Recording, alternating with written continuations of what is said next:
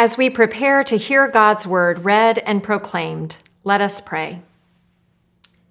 Holy and gracious God, open our hearts and minds and souls as we hear this reading of your holy word. May it comfort us and may it challenge us as we seek to follow you. Amen. Our scripture lesson this morning comes from the Acts of the Apostles, chapter 16, verses 22 through 34. In this scripture, the Apostle Paul and Silas have been arrested by a crowd and are going to be thrown into prison. We pick up this story in verse 22.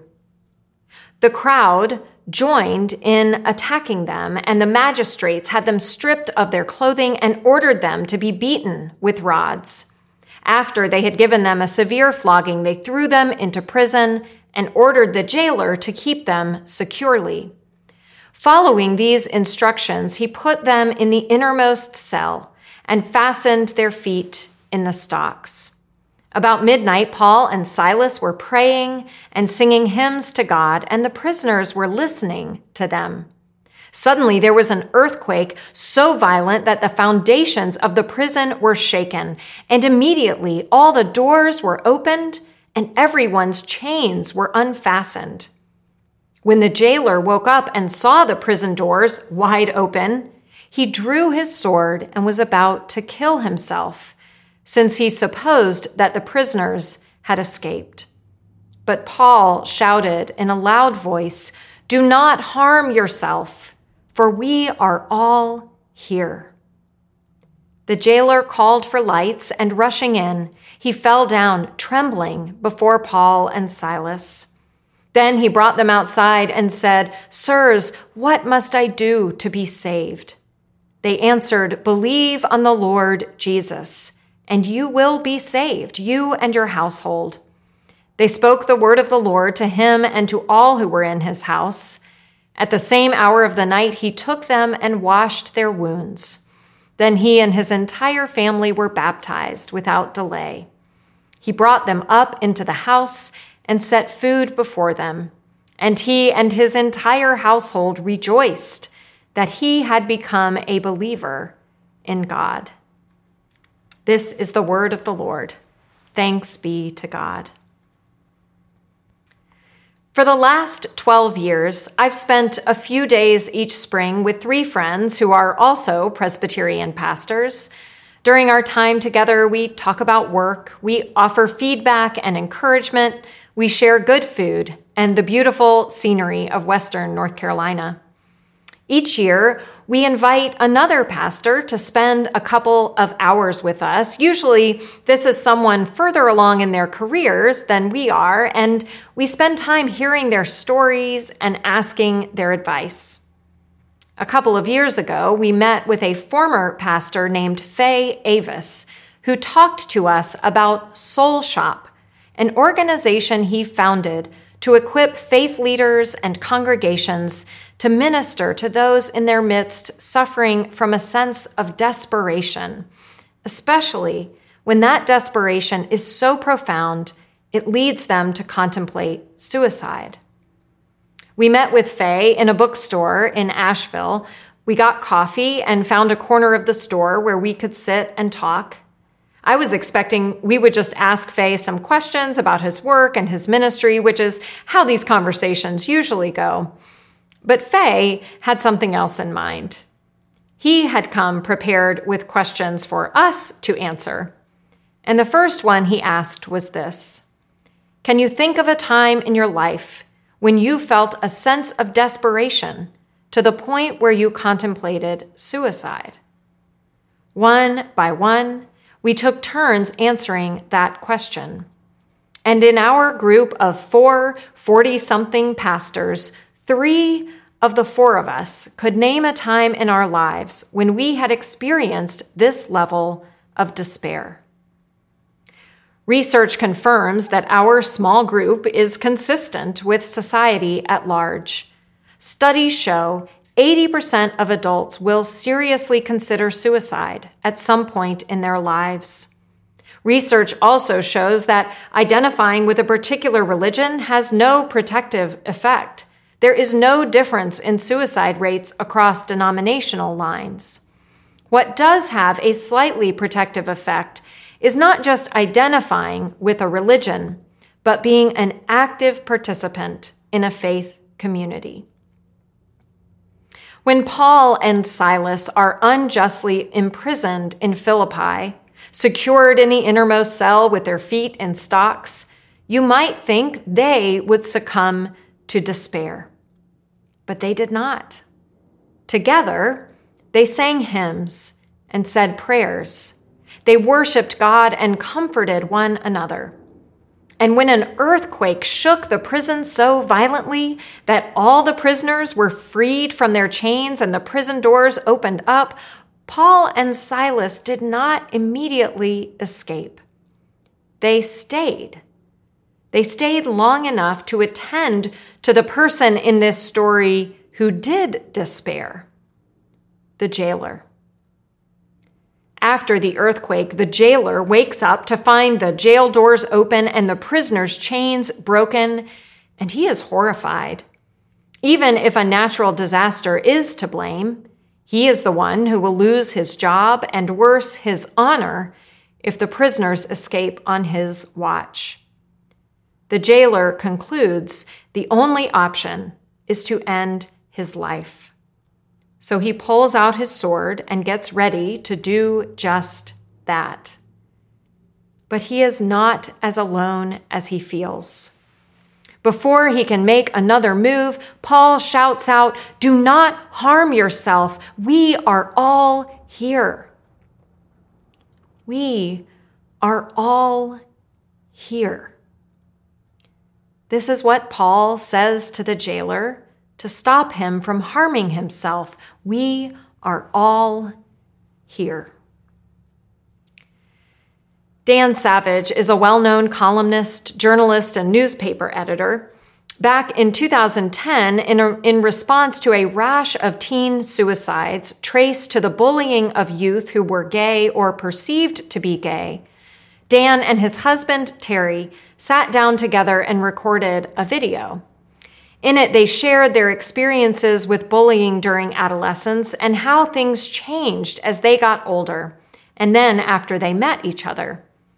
When they made this video, they had been married for five years and together were raising a son.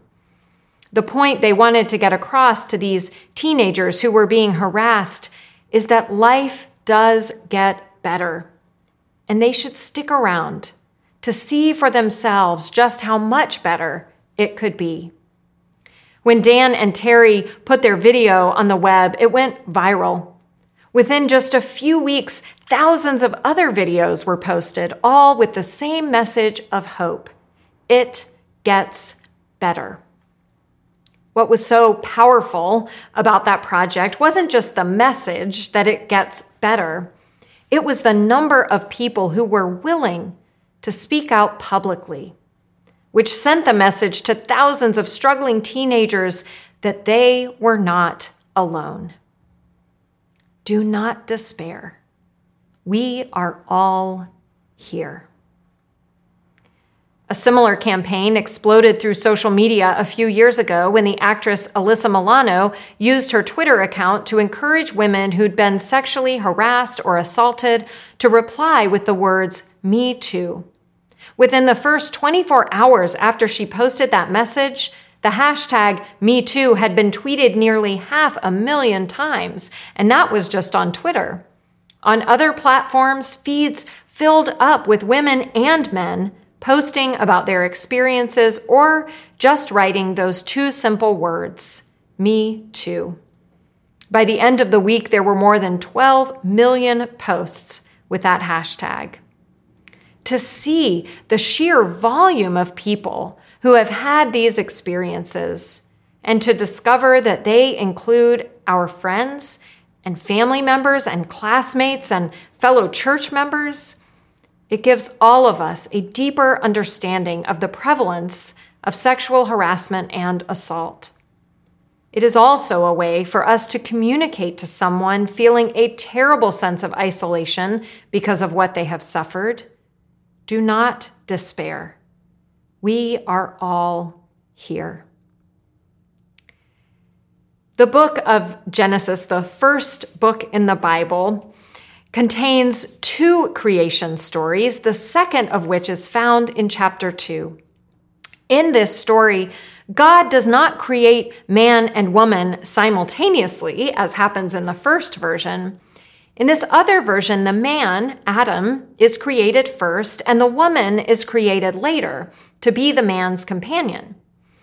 This isn't the creation story we tend to focus on, in part because it can be difficult for us at a time of heightened awareness of the destructiveness of gender stereotypes to imagine God creating women simply as a companion for men.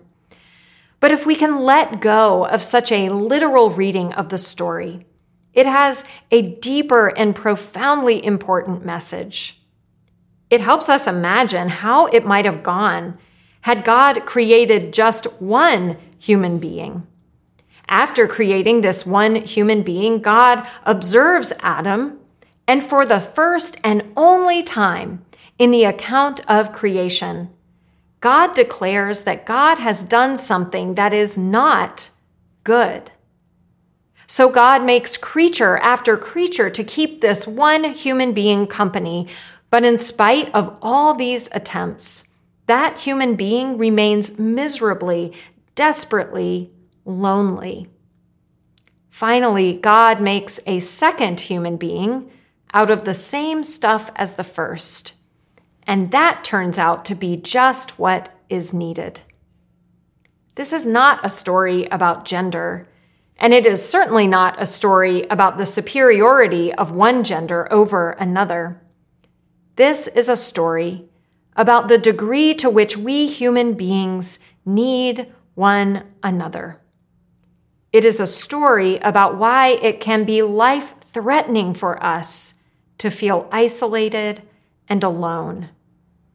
It is a story about the power of the words, We are all here. In our country, we are struggling with what happens when we become isolated and alone. It has happened in our politics because of the way the news sources we choose tend to reinforce our existing views. It has happened in our communal life because of the ways our cities and neighborhoods and even whole states and sections of the country segregate us from those whose experiences and backgrounds are different from our own. But notice what happens in this story from Acts. A prison becomes a place of liberation and salvation for all the prisoners, but not just for the prisoners, also for the one whose job it was to maintain the separation and isolation of the prison. Paul and Silas were in prison after being unjustly accused of bringing Jewish, that is, foreign customs to this Roman city. And yet, it is these outsiders who stay after the prison walls fall they stay to comfort the jailer, to care for him, and ultimately to set him free. This promise, we are all here, ultimately inspires the jailer and his whole family to join the body of Christ, this new community of faith. There are few things in life that cause us a greater sense of despair than the feeling that we are utterly alone, that no one else could possibly understand our pain or sorrow.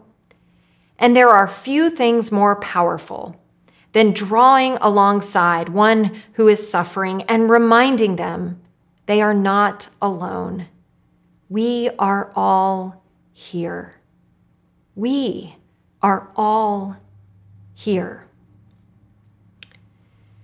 We might think or wish that church would be a place we can gather with like minded people bound together by shared beliefs. And while there may be some truth to this, when we read the book of Acts, we are reminded that from the beginning, the church existed to bring people together, all kinds of people. People of different ethnicities and cultures and backgrounds and education and social status and political persuasions. What brings us together and binds us together as the church is that we are all made in the image of God and transformed by God's love revealed to us in Jesus. But to experience that transformative truth, we need to draw alongside one another to talk to one another about what is really on our hearts and in our souls, to discover that what binds us together is much stronger than anything that separates us. For the last two presidential election cycles, the black comedian Dave Chappelle has hosted Saturday Night Live on the Saturday after the election. This year, at the end of his opening monologue, he said, I would implore everybody who's celebrating today to remember it's good to be a humble winner. Remember when I was here four years ago, how bad that felt? Remember that half the country right now still feels that way. Please remember that. Remember that for the first time in the history of America, the life expectancy of white people is dropping because of heroin, because of suicide. All the white people who feel that anguish, that pain, they're mad because they think nobody cares.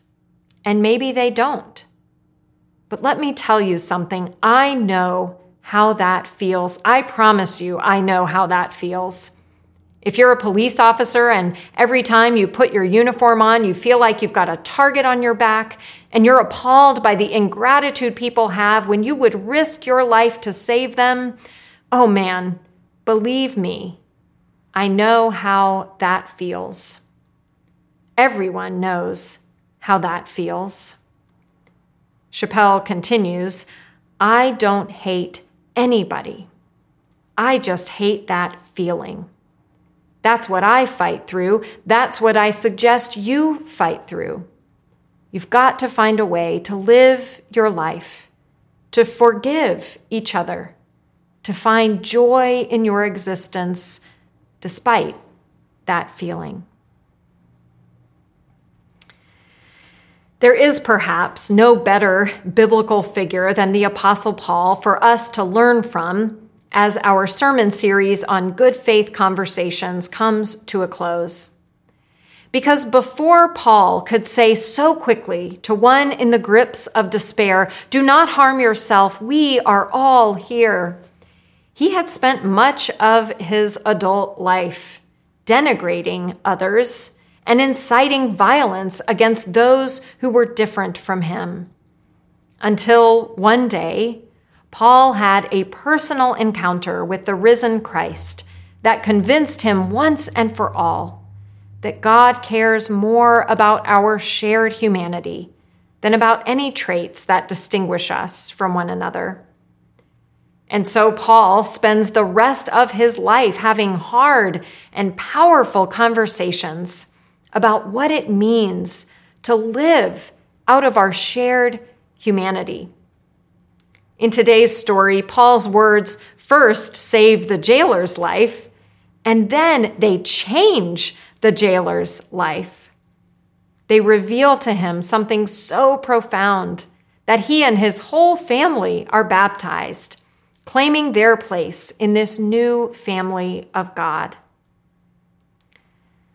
as a community of believers at First Presbyterian Church, as those who are bound together by our shared humanity and our conviction that God's love is for everyone.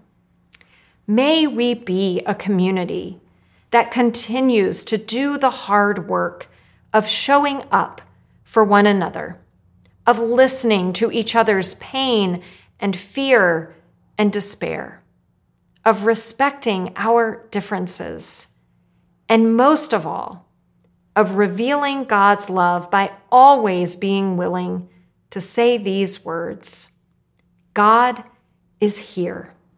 We are here. You are not alone. Amen.